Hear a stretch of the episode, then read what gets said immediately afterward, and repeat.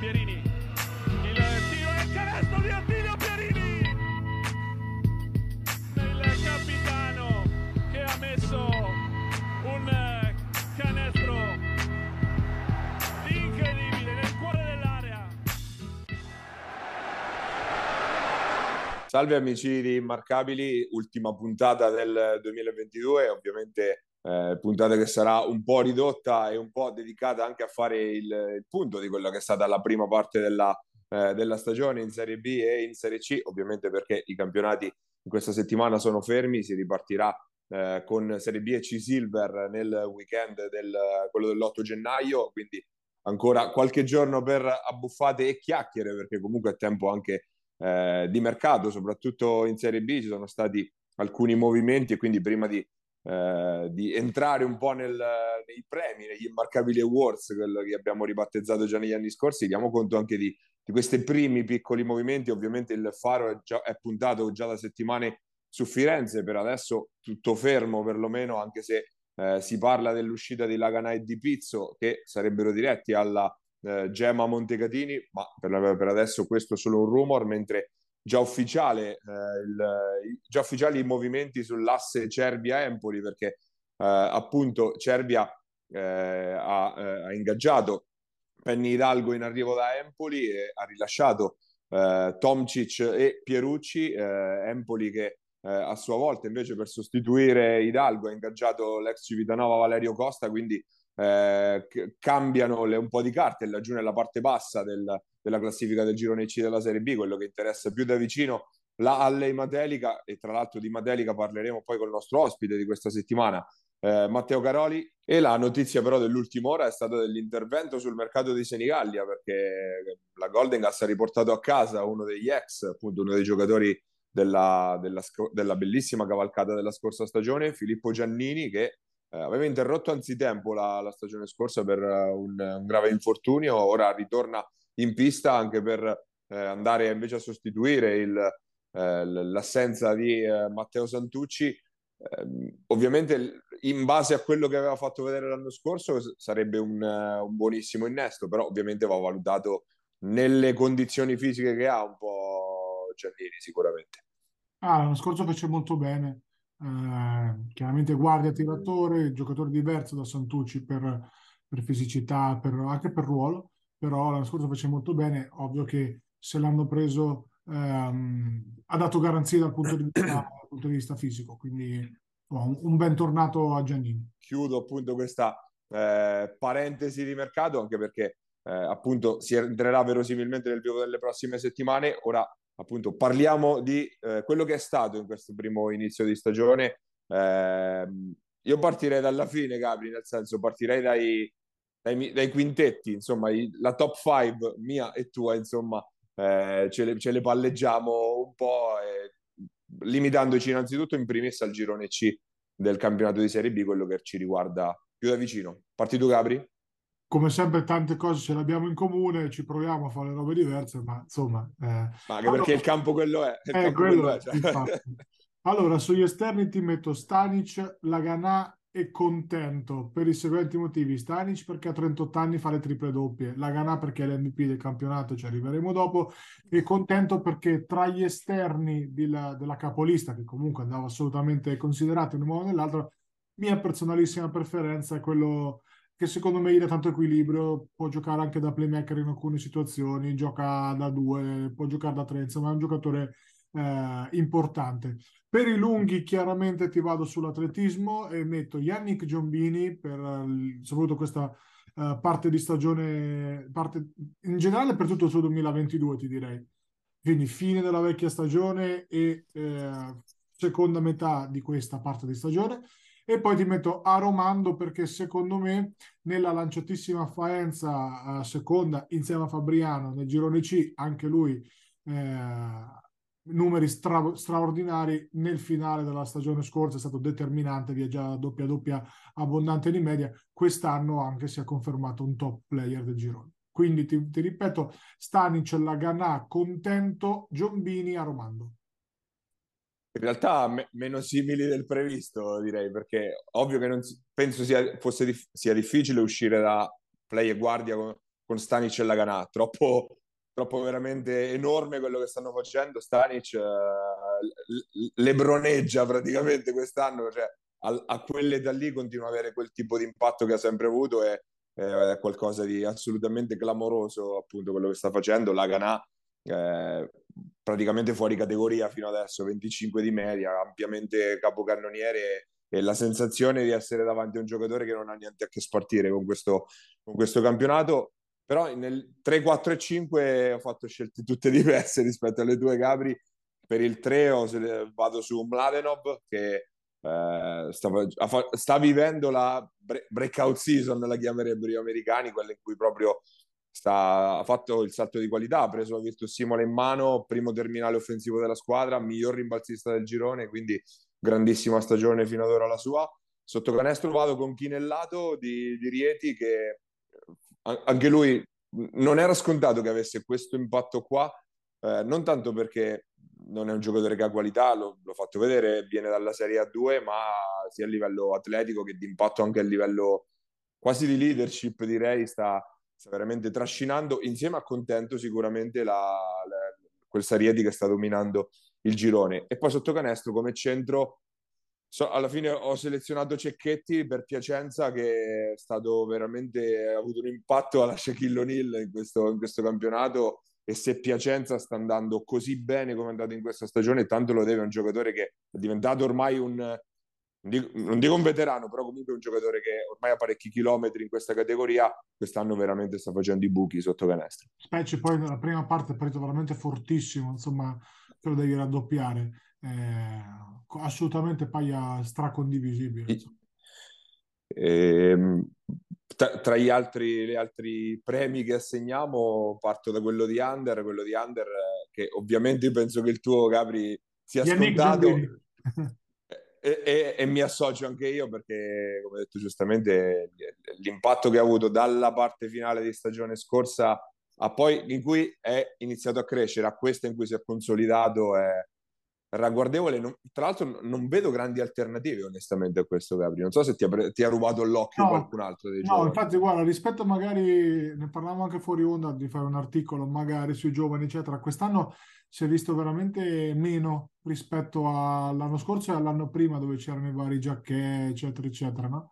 E quindi onestamente non so neanche come prenderlo come segnale, non voglio fare il disfattista, il disfattista, ah, i giovani fanno schifo, semplicemente probabilmente tolto, ecco, c'è Parano l'anno scorso, insomma, eh, quest'anno grandissimo impatto, onestamente sono d'accordo con te, no? non si è visto, non so se è una questione di roster, per quanto è un anno in cui, no, col fatto che le retrocessioni sono pseudo bloccate, si poteva anche investire magari un pochino di più sui giovani. Onestamente, non, quelli su due piedi non c'è una spiegazione.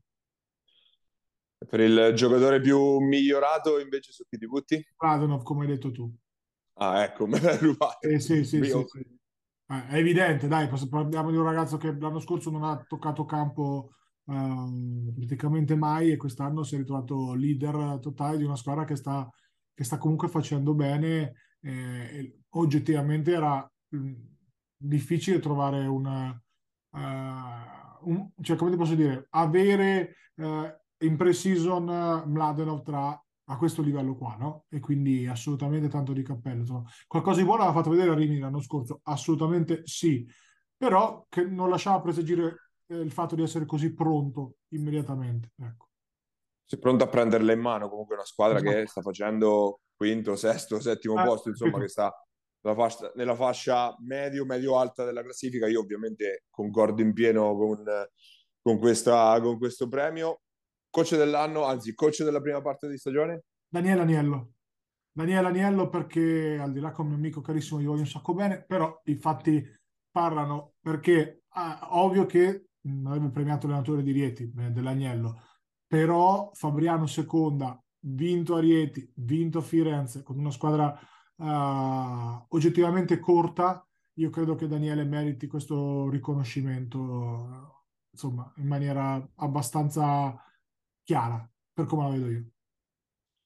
Io ero un po' indeciso, onestamente, perché sicuramente Aniello merita per, qual- per quello che sta facendo Fabriano, però alla fine vado su Regazzi, allenatore della Virtus Simola, che era, era, si, si, gioca un po' tra loro due, credo, sono i due che sono andati un po' oltre le, eh, le previsioni, la squadra neopromossa e che sì, ha messo dentro poi in corsa, in corsa quasi all'inizio del campionato anche un giocatore importante come Tomassini, però ecco, l'abbiamo visto con le difficoltà che sta avendo Materica, quanto poi sia sottile il confine tra il, eh, la, la, vittoria e il disastro, quindi eh, grande merito a comunque un allenatore che aveva già in passato portato avanti la crescita di Faenza, l'aveva accompagnata fino a dove è arrivato, a dove è arrivata ora e che sta ripetendo un po' quelle stesse, quello stesso percorso con la, con la Virtus Simola. Eh, senza nulla togliere ovviamente al lavoro di Daniele che per carità secondo per me ecco di, di, di un pollice e sull'MVP mi sa che siamo unanimi anche qua Beh, difficile non indicare la Gana insomma il Kevin Durant del girone C. Ci siano pochi sì. dubbi a riguardo. sì, poteva essere il dubbio con, con Stanic magari, però le, le prestazioni di Lagana a livello veramente, soprattutto offensivo, qualcosa di clamoroso, ha dato veramente l'impressione di essere una roba che non si vedeva da tempo. Il, l'impatto che ha a livello proprio di dominio della partita eh, e con un'apparente semplicità, no? È quello che, tra virgolette, me, cioè, lo fa svettare su Stanic e su tanti altri giocatori che stanno performando. Il fatto che veramente sembra non far fatica. E tra l'altro, eh, paia voci di mercato lo danno in uscita dal nostro girone. Sì, dicevamo all'inizio, appunto, cioè, la pista Rieti sembra essersi raffreddata, anche se io penso che Rieti qualcosa poi alla fine farà se appunto con un, importante che è arrivato a Spanghero, io immagino che non si andrà molto lontani per fare qualcosa.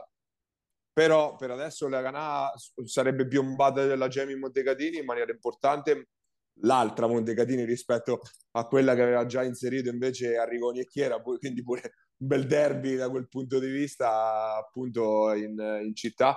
Eh, anche di Pizzo sarebbe in uscita, ma poi lì bisogna vedere come evolve appunto la situazione Firenze perché se la squadra resta iscritta tra virgolette al campionato, anche se poi c'è il, lo scoglio della seconda rata FIP da, da pagare, eh, se la squadra resta iscritta al campionato, comunque si possono fare non più di tre uscite.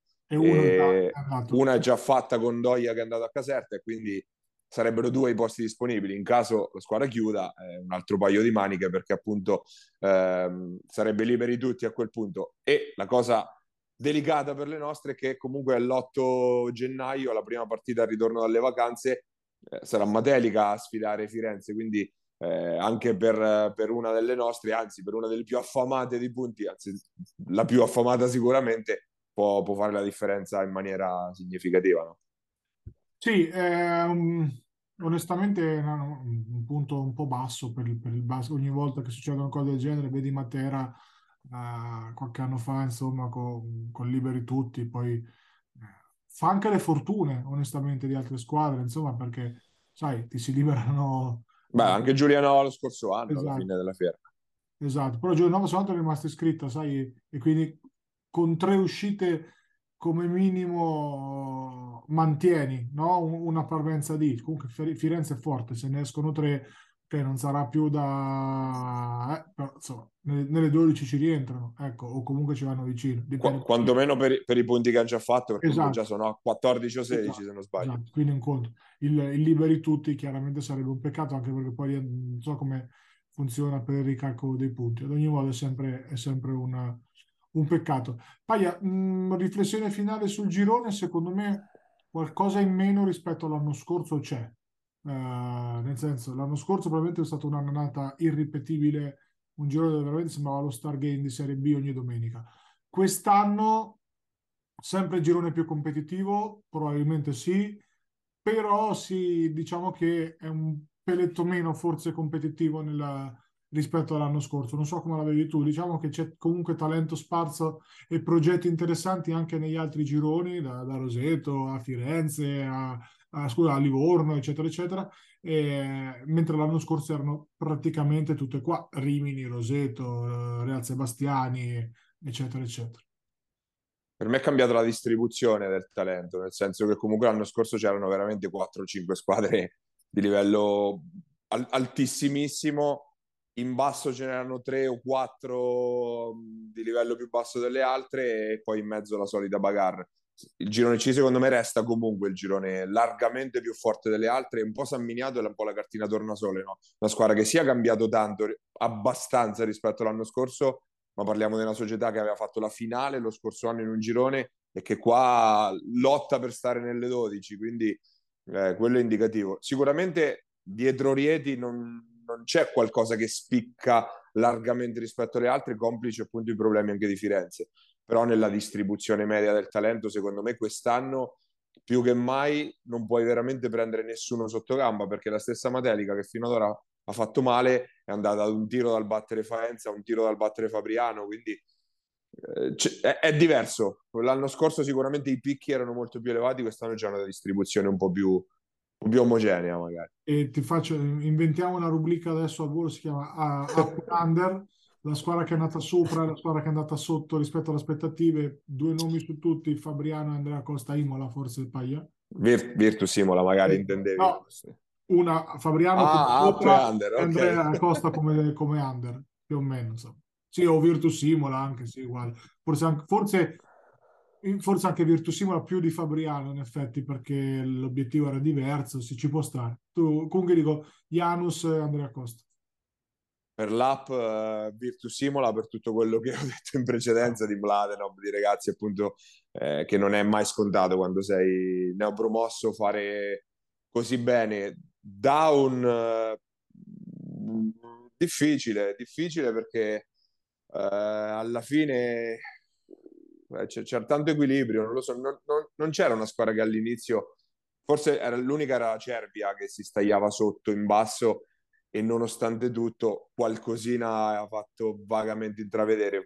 Alla fine della fiera probabilmente Matelica è quella che ha fatto meno rispetto a quello che si aspettava di fare perlomeno, quindi forse Matelica down, sicuramente Andrea Costa è un'altra che si aspettava di fare meglio e che ha sofferto alla fine probabilmente Matelica per quello che ha raccolto, secondo me. Ok, direi che il bilancio del girone C del 2022 l'abbiamo, l'abbiamo archiviato.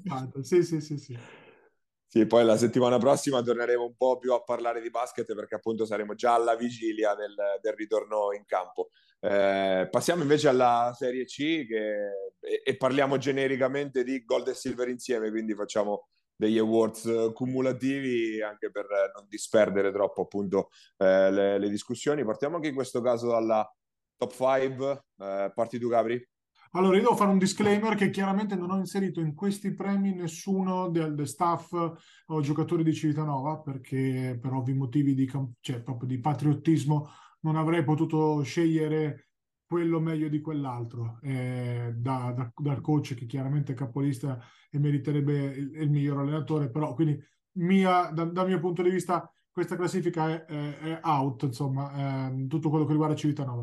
Quindi ti vado con Suppi, Arauco, Maggiotto negli esterni e, um, di Coste, Gamazzo, Lunghi. Abbastanza grossi siamo lì sotto, insomma. Giganteschi. Eh, poco perimetrali magari, ma, ma, ma grossi. Allora, um, Arauco ci, mi, sembra un giocatore fatto finito per la, la, la media alta C-Gold. Da vedere eh, il suo impatto in C-Gold perché chiaramente ci si fa quello che vuole, però era ovvio mettere e doveroso mettere forse il miglior giocatore lui o Benevelli, testa o croce per importanza della, della Loreto, della Loreto Tra, tra, l'altro, curiosità, hai messo Arauco e Suppi nel, nello stesso quintetto, l'anno scorso erano compagni di squadra in Argentina, uno cambio dell'altro. Quindi... Ecco, poi ecco. La, la, Landoni Andres mi ha raccontato che ci ha perso insomma delle finali per vincere il campionato, parliamo di, di, alta, di alta 1 Argentina, insomma. Eh, Suppi onestamente non lo conoscevo, come spesso capita agli stranieri che vengono in Italia per la prima volta, e è il, diciamo, quello che ha le chiavi dell'attacco di Osimo in mano, che Osimo è una squadra che nessuno vorrebbe affrontare nei playoff. Eh, mi è sembrato un giocatore molto completo, molto, molto meno fumoso del Fraga di turno, ok? Par, par, passami il termine. Per talento magari sono anche comparabili, per fisicità no, Fraga un po' più grosso, Suppi meno, però Suppi è stato veramente costante in questo, l'impatto è stato veramente costante. Fraga ha avuto dei momenti di up and down, poi sicuro al, al ritorno ci farà 30 punti, me li dedicherà tutti e 30 facile, però ad oggi ti, ti dico magari più Suppi che Fraga per, per motivi di, di, continuità. Ovviamente parliamo di due super giocatori.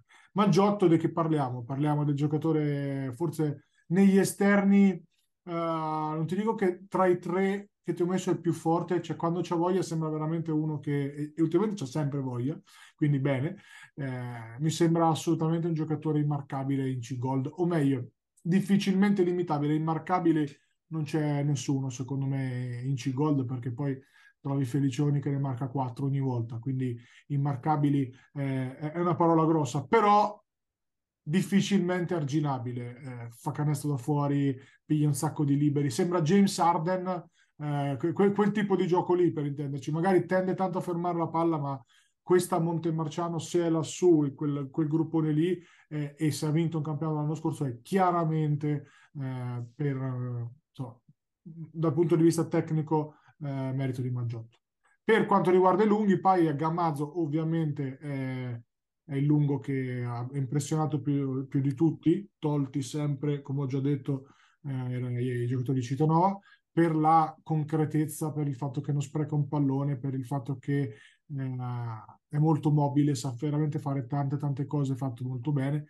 Fa 25, 20, 25 punti neanche ti accorgi. Questa è una cosa impagabile per un lungo e di coste è più o meno la stessa cosa in C-Silver, chiaramente con una disparità fisica rispetto agli altri che, che gli permettono di, di, onestamente di essere un lungo difficilmente arginabile per la C-Silver sarei curioso anche lui di vederlo al piano di sopra. Eh, anche in questo caso qualche, dif- qualche, differenza, ma normale che sia così, ci mancherebbe se non ne facciamo uno solo. Eh, io non lo faccio, non, non, escludo i Civitanovesi perché credo che comunque è una squadra che ha prodotto una prima parte di stagione chiudendo in vetta, meriti pure qualche riconoscimento, però capisco che per te Gabri è un po' più difficile visto che la vivi in prima persona ogni giorno. Comunque a parte a parte questo, con il quintetto vado sugli esterni con, anche con Arauco eh, e Maggiotto, quindi questi due delicopio, però metto come terzo esterno Beligni, che io sono, sono innamorato di, di Beligni, un giocatore che ci ha messo un po' nelle prime partite, non è stato esattamente incisivo, però progressivamente se l'è preso il Pisaurum in mano e se il Pisaurum ha fatto tutta quella striscia, poi nella seconda parte del girone di andata, quella striscia di vittorie c'è, c'è tanto della sua, della sua crescita di Arauco e Maggiotto hai detto tanto tutto, Arauco è sembrato un po' come la Ganà in Serie B, il, un alieno che quando accende poi è difficile da fermare, Maggiotto ha quegli sprazzi che tutti sappiamo, partite in cui può fare 35, partite in cui magari lo vedi un po' più indolente, però appunto stesso discorso, se Montemarciano ha messo sei vittorie consecutive prima di Natale, c'è, c'è tanto della, della, regolarità che ha ritrovato appunto Maggiotto. Sotto canestro Gamaso penso sia imprescindibile perché ha avuto una, una continuità ad alto livello e soprattutto la capacità di essere, non essere mai appariscente che è veramente un combinato di efficienza e, e, e, e senza dover fare il cinema, insomma ogni azione veramente eh, notevole e in questo molto simile secondo me eh, il Civitanovese Andres Landoni che ci ha messo un po' anche lui qualche partita all'inizio per, per prendere il, le misure del campionato, però in maniera diversa perché non è lo stesso tipo di giocatore di Camaso, eh, però veramente devastante nell'ultimo, nell'ultimo mese e mezzo. Passando agli altri, agli altri premi, premio difficile quello dei, o meglio, difficile quello degli under perché ce ne sono pochi in, in questo campionato che non ha obblighi da quel punto di vista, però qualcosina si è visto, dai qualcosina si è visto, svetta secondo me, ma credo anche secondo te su tutti, Anibaldi, eh, classe insomma 2003, che eh, ha libertà totale eh, offensiva su, su, una Taurus che senza di lui eh, onestamente fa fatica e, e, questo però ha permesso, grazie insomma, alla fiducia che ha dato la Taurus, di far emergere eh, queste caratteristiche insomma, che, che Edoardo indubbiamente ha lui ha bisogno di, di, fiducia in se stesso, soprattutto perché i mezzi sono sotto gli occhi di tutti, di serenità intorno a sé e, e credo che l'ambiente Taurus da questo punto di vista sia stato molto importante per lui e sono sicuro che l'anno prossimo lo, lo troveremo nella B2, C, C1, DCL, chiamatela come vi pare, ancora non ho capito come si chiama, però nell'interregionale perché credo che possa avere un ruolo già importante, ma anche in squadre di media-alta classifica, secondo me. Ragazzo che veramente ha tutto anche difensivamente.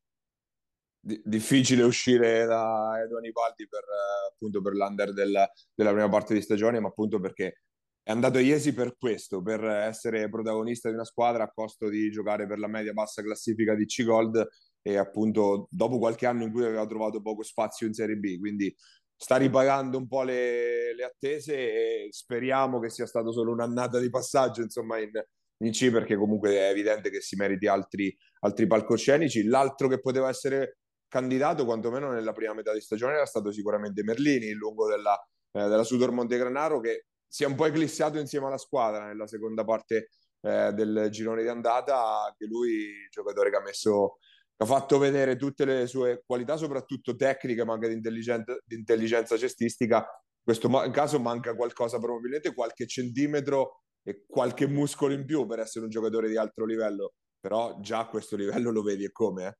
Sì, manca qualcosina di rapidità, eh, forse anche qualche... Lui può giocare da 4, ovviamente.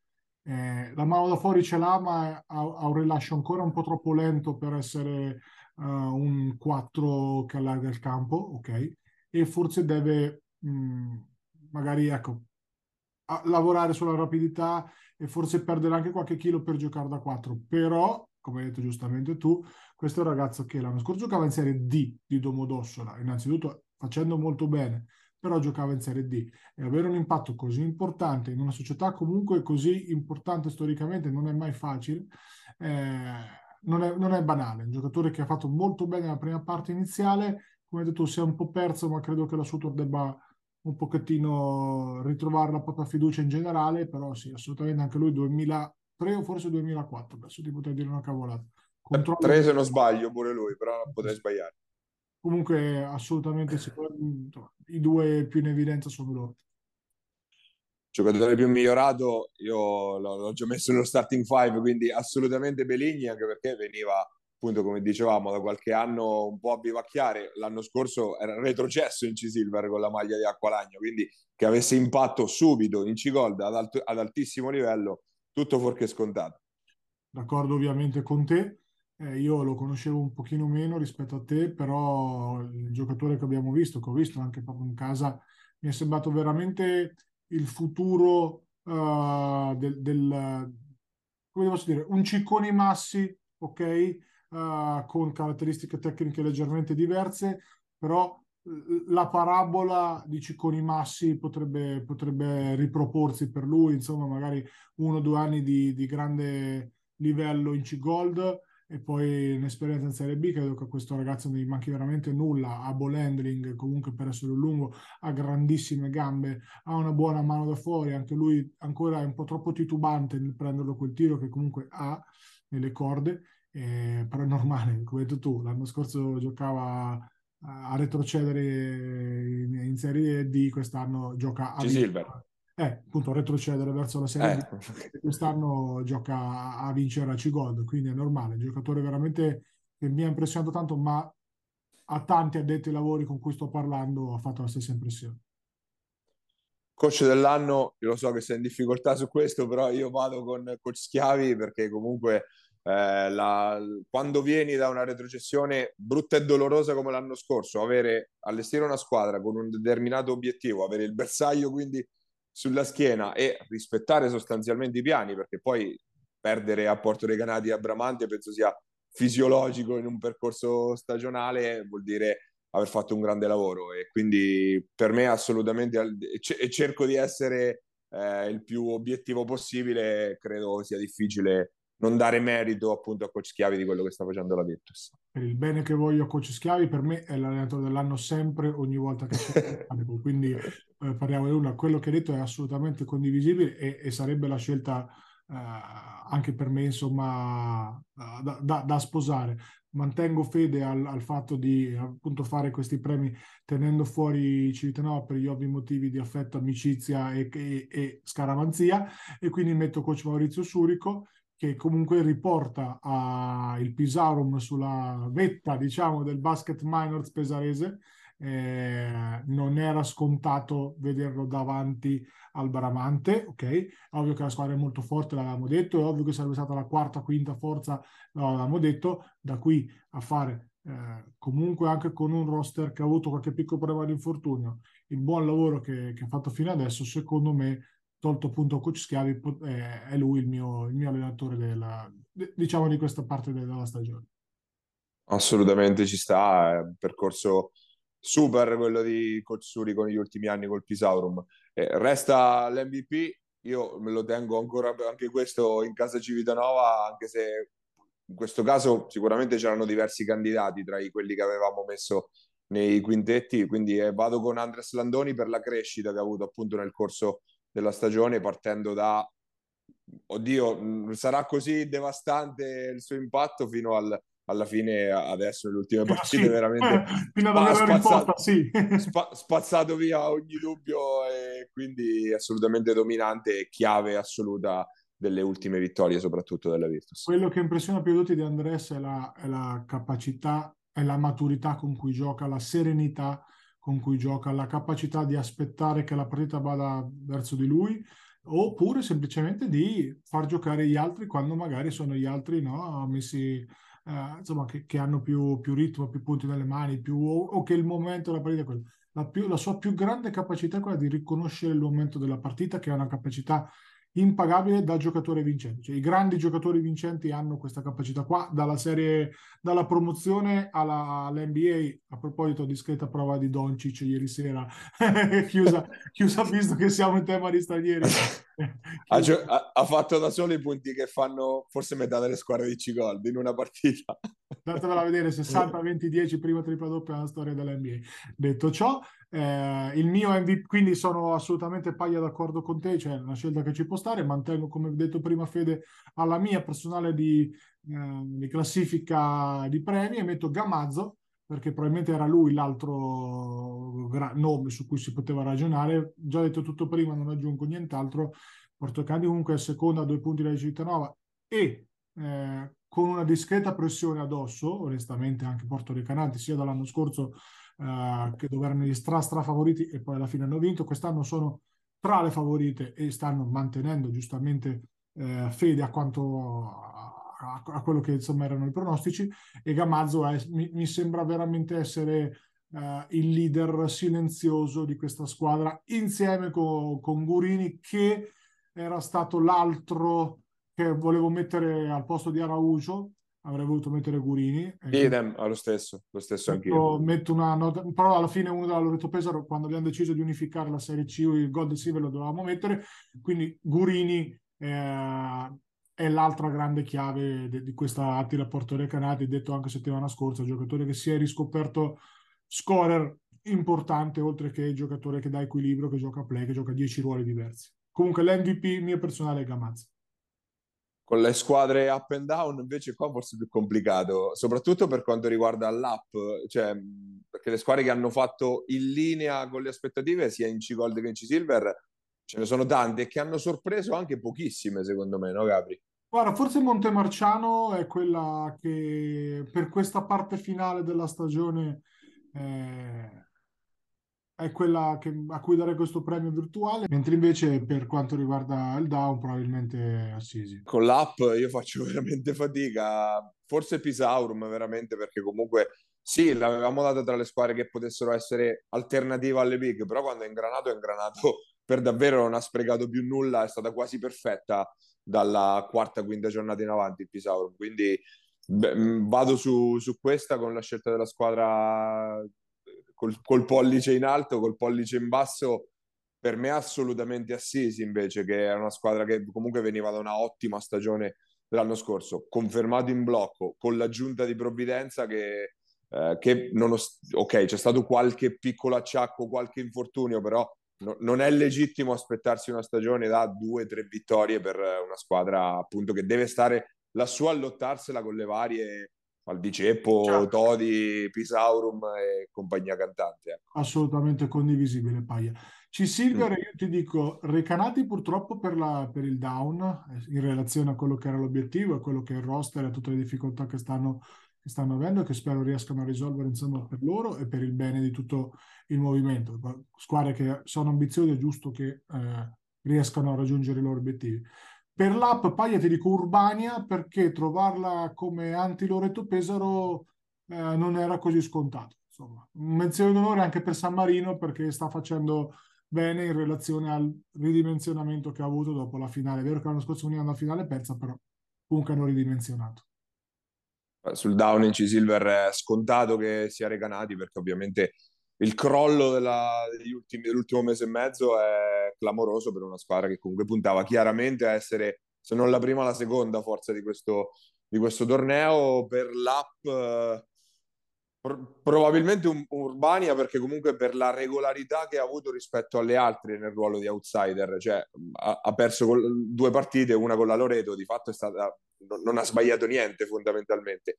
L'altra forse è l'Auximum che da neopromossa sì, anche. Non, non me l'aspettavo capace di vincere, se non sbaglio, 5 partite, 10 punti se non sbaglio in classifica, sì. e, e, con una squadra comunque che con tanti giocatori alla prima esperienza, con un ruolo importante in questa categoria, quindi merito sicuramente, sicuramente a loro. Direi tra, tra, queste due con obiettivi diversi direi tra queste sì, due sì, sì, sì, Axiom sorpresa anche perché è una squadra molto piccola fisicamente con tanti esterni però stanno, insomma, sputano sangue in campo stanno bene. L'aggiunta di Daniele Carletti secondo me non è un'aggiunta secondaria perché ti dà comunque porta tutti a rendere eh, qualcosina in più e secondo me è un po' la chiave di, di, di questa insomma. Quindi chiudiamo la nostra parentesi dedicata ai premi e andiamo invece a parlare, eh, a tornare a parlare di Serie B. Finalmente parliamo anche un po' della Allematelica, non lo dico perché ci lavoro, ma perché comunque non ne abbiamo mai parlato durante questo inizio di stagione per ovvi motivi.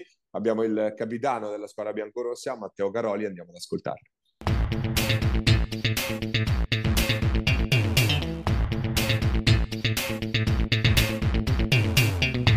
Il nostro ospite questa settimana abbiamo il capitano della Alley Matelica, Matteo Caroli. Grazie di aver accettato il nostro invito innanzitutto. Grazie a voi ragazzi.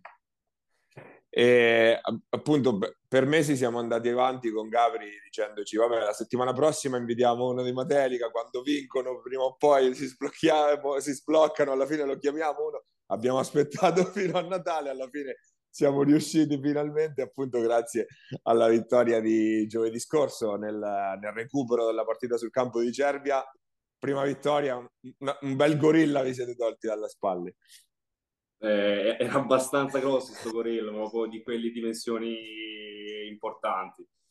Però dai, ci voleva, ci siamo fatti un, un regalo di Natale sia noi che la società e i tifosi. Alla fine l'abbiamo inseguita sta vittoria, siamo da da quando è iniziato il campionato, perché siamo arrivati sempre lì a un mezzo, un punto, due punti, cinque punti, e alla fine una soddisfazione doveva arrivarci, un po' di culo anche a noi doveva arrivare, soprattutto quello. Perché alla fine è quello che conta, cioè spiega non spiega, un po' ci deve girare anche a noi la fortuna. Sì, è una prima parte di stagione veramente complicata dal punto di vista dei risultati, forse meno dal punto di vista delle prestazioni. Guardavo anche un po' di numeri nei, nei giorni scorsi in 5 partite, partite, su 13 siete stati avanti per 23 minuti o più, quindi anche indicativo del fatto che comunque eh, le prestazioni ci sono sempre state. Cos'è, cos'è mancato? Cosa vi è mancato secondo te in questi primi mesi? Oddio, eh, riuscire a identificare cosa ci è mancato è dura, però ci, mancato, ci, mancato, ci mancava sempre quel qualcosa per, eh, per, chiudere le partite, non so, diciamo il sangue freddo, eh, fare la scelta giusta nei momenti, nei momenti importanti, perché comunque eh, avere sempre quelle, quel vantaggio e poi dopo vederlo diminuire pian piano che vai, eh, ti fai delle domande. La, la risposta è, è, che vuoi, è il basket, è il bello del basket, quindi sono i parziali, i controparziali, quindi eh, noi non riuscivamo mai a cavalcare quel, quell'onda che ci eravamo creati quindi gli altri prendevano forza ovviamente dai nostri errori, dai nostri, dalle nostre banalità e dopo nei momenti cruciali ci mancava forse o l'esperienza o un po' diciamo, il sangue freddo per, per riuscire a chiudere. È arrivato anche il cambio d'allenatore nel mezzo, si è passati da, da coach Cecchini, il condottiero anche della promozione appunto della scorsa, della scorsa stagione, è arrivato eh, un allenatore completamente diverso, un allenatore più navigato come Tony Trullo. Com'è, cambiato, come, cambiata la vostra, la, come siete cambiati insomma in, questa, in questo necessario cambio, cambio di rotta? Beh, diciamo che lui è arrivato con tanto entusiasmo, ma veramente tanto. Comunque, mh, devi portarlo in una situazione del genere, la prima cosa che devi portare è l'entusiasmo. A noi ci ha dato tanto, e poi è, è, molto preparato, come dice bene il, il curriculum, che non è breve, quindi... Eh. E ci ha dato giusto, giusto delle, delle, dritte, non ci ha riempito di, di chissà quanta roba, ma ci ha detto facciamo questo, facciamo quell'altro, giusto delle piccolezze per darci un attimino di, di stabilità sia in difesa che in attacco, cercare diciamo soprattutto avere un punto di riferimento in attacco che alla fine sai, non avevamo tanti punti nelle mani se non aggiornate, quindi abbiamo cercato di, ha cercato di trovare una persona o diciamo un reparto dove cercare di focalizzarsi che alla fine con, con SEC sotto con un lungo di quella, di quella stazza, di quella importanza fisica, bisogna sfruttarlo. Quindi la sua idea era, era quella lì di, di, di buttare palla dentro e, diciamo, non dico incrociare le mani, però eh, sperare che fosse la, la, scelta giusta. Alla fine, dopo tanto tempo, ci ha, non dico che ci ha, ci, ha, ci ha detto buono, però la vittoria l'abbiamo trovata. È, basta, è servito tanto, però comunque lui ci ha, ci dato tantissimo, sia a livello mentale che che, che di, di, gioco e di tranquillità. Comunque non ha mai perso la, la voglia di, di allenare, di, di, allenarci, anche se non vincevamo. Comunque non, non, è semplice arrivare e non vincere subito. La, l'aveva subito, diciamo, quasi, quasi vinta con Faenza all'arrivo e sarebbe stato, diciamo, la ciliegina proprio. Però, diciamo, non ha mai mollato. Per te la terza stagione a Matelica, appunto, dopo, arrivata dopo la promozione dell'anno scorso e quella brevissima stagione post-Covid, ormai appunto, cioè, parlare di veterano fa anche un po' sorridere, però terza stagione appunto nella stessa società al giorno d'oggi è quasi una rarità. Cosa ti, ti, ti, ti sta convincendo a diventare sempre più bandiera, diciamo, della Vigor? Beh, diciamo che comunque sono sempre stato abituato negli anni a cambiare quasi squadra quasi ogni anno. Infatti, diciamo, ho, ho cercato di trovare una stabilità con una, con una, società, con una squadra, almeno da dire prendo il progetto e cerco di, di, di sponsorizzarlo, di, cioè comunque di andare avanti, non ogni anno di cambiare, che comunque abbast- sembra facile, è abbastanza una rottura ogni anno trovare una squadra nuova, compagni nuovi, allenatore nuovo. A Matelica alla fine si sta bene, cioè, eh, si gira intorno ma si sta bene, la cittadina, la cittadina è piccola, la società è praticamente una grande famiglia, diciamo che il progetto l'ho sposato dall'inizio, la prima stagione, se vogliamo chiamarla così, è stata più un torneo a sei, sei squadre, diciamo quasi un torneo estivo a momenti, è iniziato da marzo, è finito a, a maggio-giugno, quindi. Però ti dico in questi due anni e mezzo sto, sono stato bene abbiamo, riusciamo, siamo riusciti a raggiungere un obiettivo che non era scontato e diciamo che nessuno ci dava per, per vincenti alla fine e quindi dico mh, bandiera sì però nel basket è, succede di tutto quindi eh, da un giorno all'altro puoi passare da qua andare giù in qualsiasi posto. Quindi al momento sto bene, mi piace, mi piace Matelica e spero al momento di continuare. Quindi. Appunto la, la cavalcata dell'anno scorso è stata pazzesca, soprattutto nella parte finale. Ci dici un po' il, il momento più alto e il più basso di quella della scorsa stagione? Oddio, è il momento più alto penso sia vabbè, la, la conclusione di tutto con la vittoria finale. Il momento più basso, oddio, avevamo avuto tanti alti e bassi, eh? cioè, forse più alti che bassi, però credo prima dello stop, dello stop eh, ad aprile, eh, quelle tre sconfitte dietro fila con Osimo, con Bramante e poi in Coppa con Foligno, forse quello è stato il momento più basso a livello di risultati. Eh, però fortunatamente ci è andata bene che c'era quella, quella, pausa di mezzo che ci ha permesso di, un attimo di, di riprendere un po' in mano tutto e anche a livello di infortuni, condizioni fisiche siamo riusciti a recuperare. Quindi ti dico il momento più basso è stato quello, poi il più alto, è chiaro che la vittoria del campionato è, non puoi compararlo con nient'altro. Quindi... Gabri. Come si mantiene la concentrazione per uh, eh, 11 settimane, 12 partite, eh, appunto in un momento in cui non si riesce a vincere? Cosa avete fatto? Eh, non, non, è, non, è, semplice comunque, perché comunque vai ogni domenica in partita sempre comunque con la mentalità di, di vincere, mai di partire per sconfitti.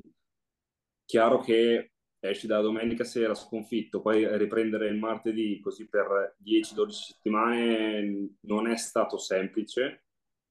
E, dico, ci siamo, ci siamo uniti, ci siamo compattati, eh, la mentalità comunque era quella sempre di andare la domenica in campo e, e vincere. Eh, era l'unica, l'unica, mentalità che puoi avere. Eh, ti devi allenare di più, devi stare sempre sul pezzo. Chiaro che in un momento del genere non puoi mollare neanche di un centimetro, cioè eh, devi essere sempre focalizzato sul lavoro, su curare i dettagli, qualsiasi cosa, se no rischi veramente dopo di, andare in un, di entrare in un tunnel eh, di cui non vedi la fine proprio. Cosa vi è mancato secondo te dal punto di vista magari tecnico oppure più mentale e che cosa invece sperate di trovare al di là di quelli che potrebbero essere i movimenti di mercato da questa vittoria che magari è quella che sblocca no? un pochettino la, uh, sì. la diciamo che a livello, di, a livello, mentale adesso siamo un attimo un po' più rilassati, diciamo, quasi, quasi felici, diciamo, eh, quindi di mantenere questa, questo umore alto fino, fino alla, alla, prossima partita. Eh, cosa ci è mancato? Secondo me la, la nostra squadra non è mh, da penultimo ultimo posto, perché alla fine le qualità tecniche ce le abbiamo.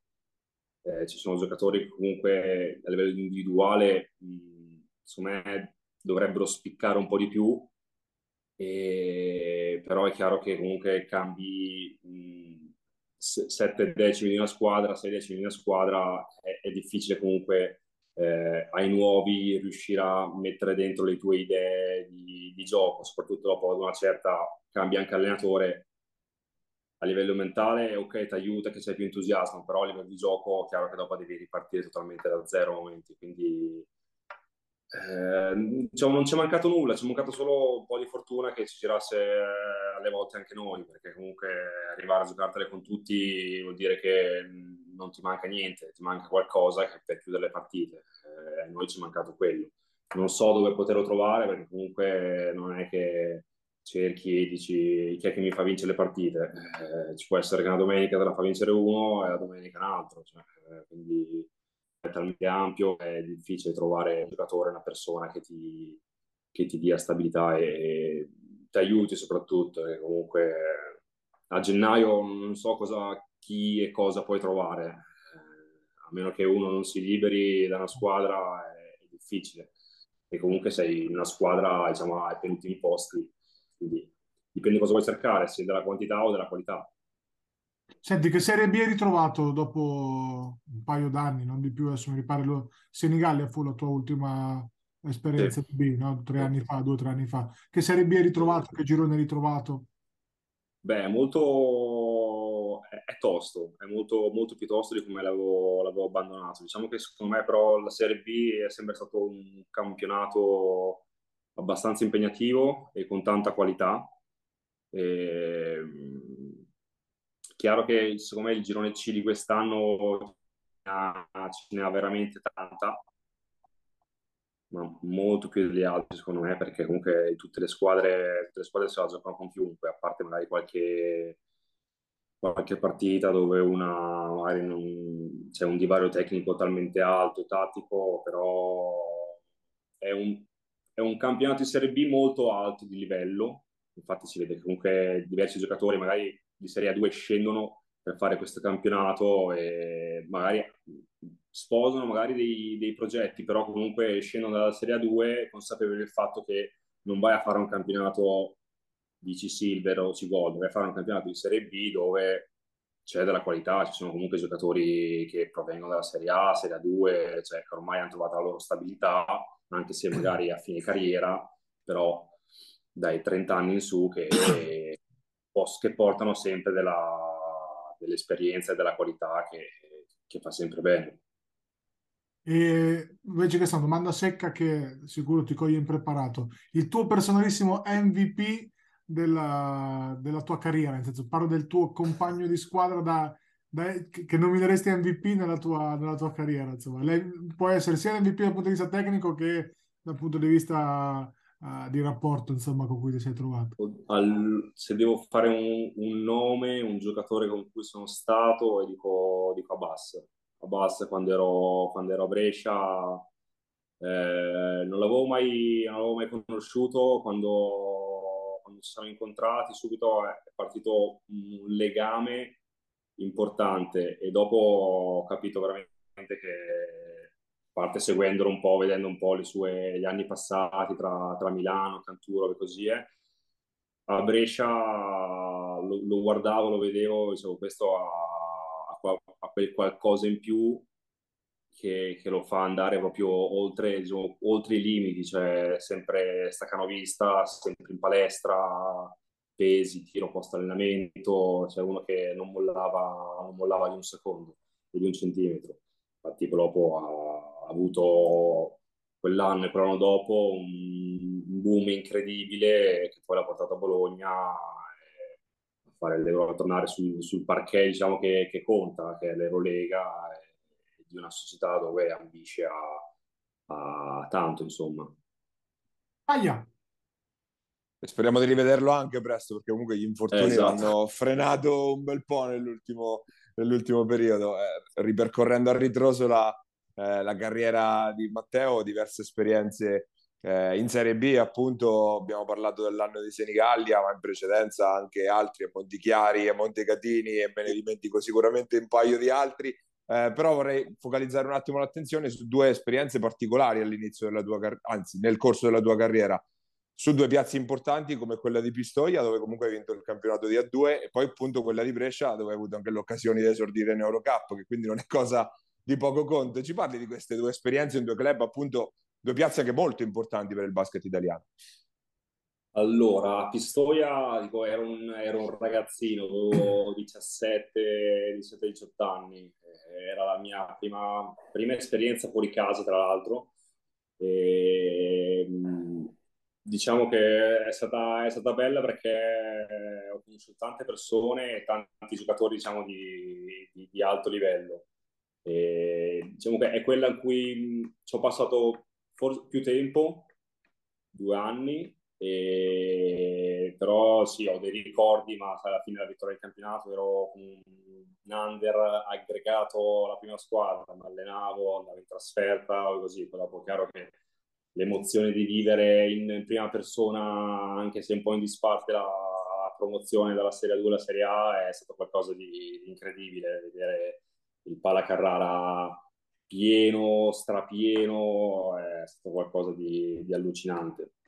Quella invece che sono un po' più, diciamo, legato, perché è più fresca e avevo una mentalità un po' più, forse da ragazzo un po' più adulto, diciamo, è quella di Brescia, che tra l'altro la chiamata è arrivata talmente inaspettata che non, eh, era l'ultima, l'ultima spiaggia, perché ero totalmente senza squadra e mi ha chiamato, ha chiamato Diana, mi fa voglio darti questa, questa opportunità, io lo conoscevo tramite il nostro camp che veniva da noi e mi fa va bene dai, e quindi sono andato là. Tra l'altro la cosa curiosa è che la notizia del mio passaggio era, era uscita eh, prima che io firmassi il contratto.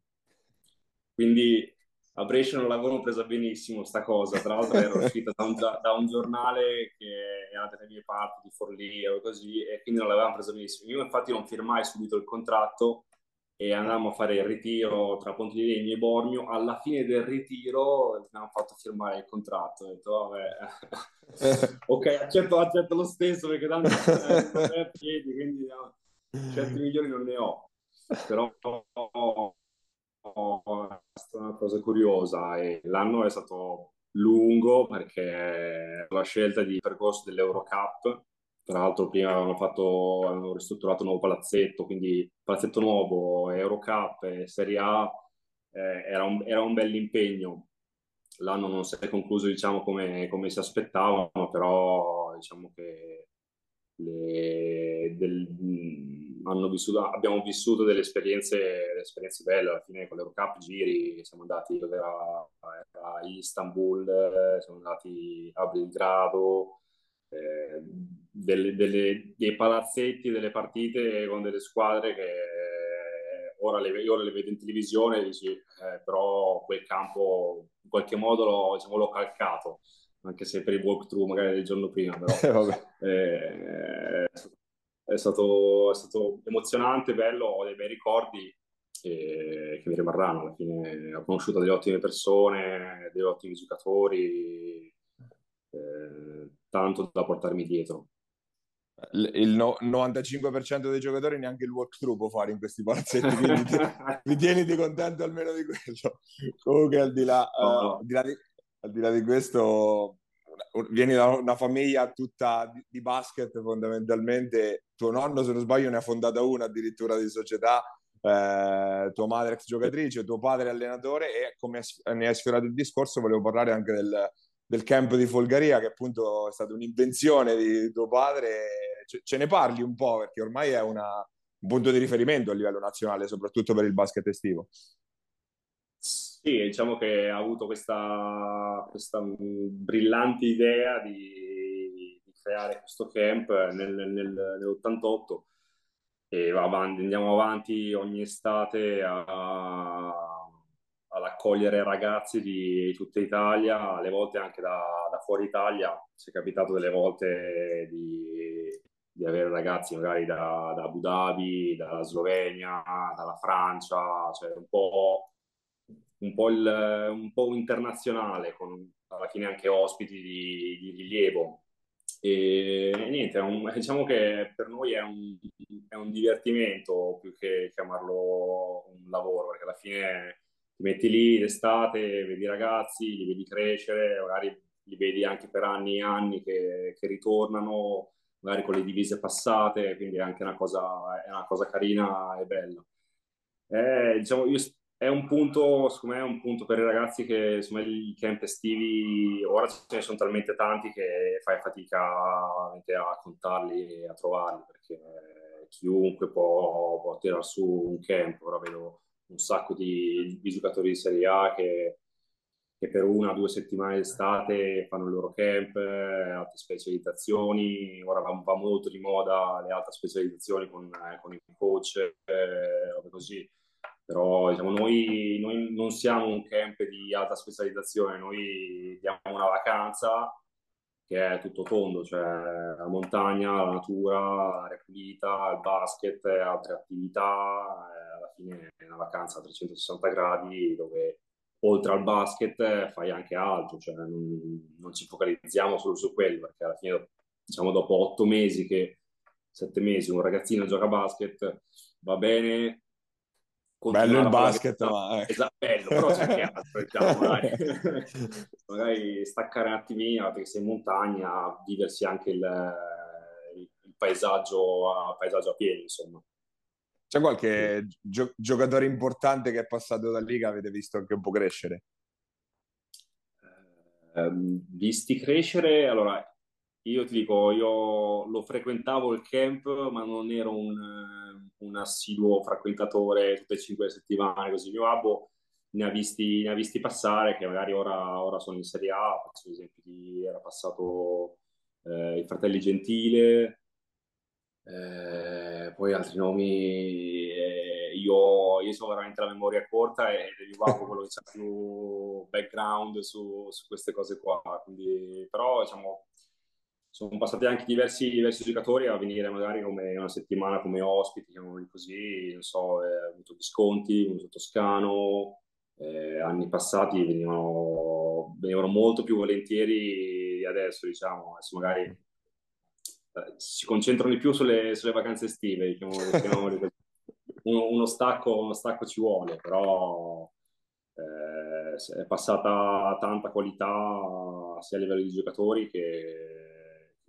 che, che, di, allenatori soprattutto, perché era quello lì il nostro un po' il punto di, di far arrivare i ragazzini, mettere a disposizione un allenatore che, che aveva un bel, un bel background alle, sue spalle, abbastanza rinomato, insomma. Cioè, nomi di Frankie Vitucci, eh, Bob McKillop, Mike D'Antoni, no, Mike D'Antoni, scusa, l'altro, Mike Fratello, eh, tante persone che comunque potevano portare della, della qualità, insomma, dell'esperienza. E ti ringraziamo Matteo e in bocca al lupo per la seconda parte di stagione e questa rincorsa verso, verso i playoff. Insomma. Grazie a voi ragazzi, crepi il lupo. Grazie mille. Ciao Matteo. Ciao Matteo, buon lavoro. Ciao, ciao, ciao, ciao. Ciao.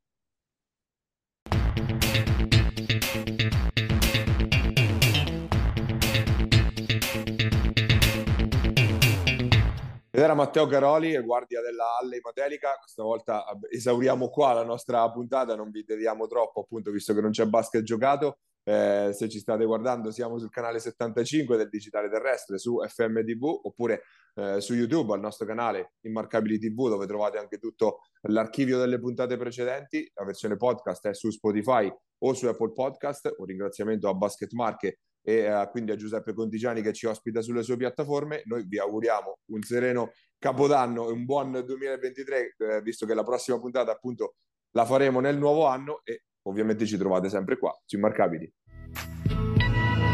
Pierini, il tiro il canestro di Attila!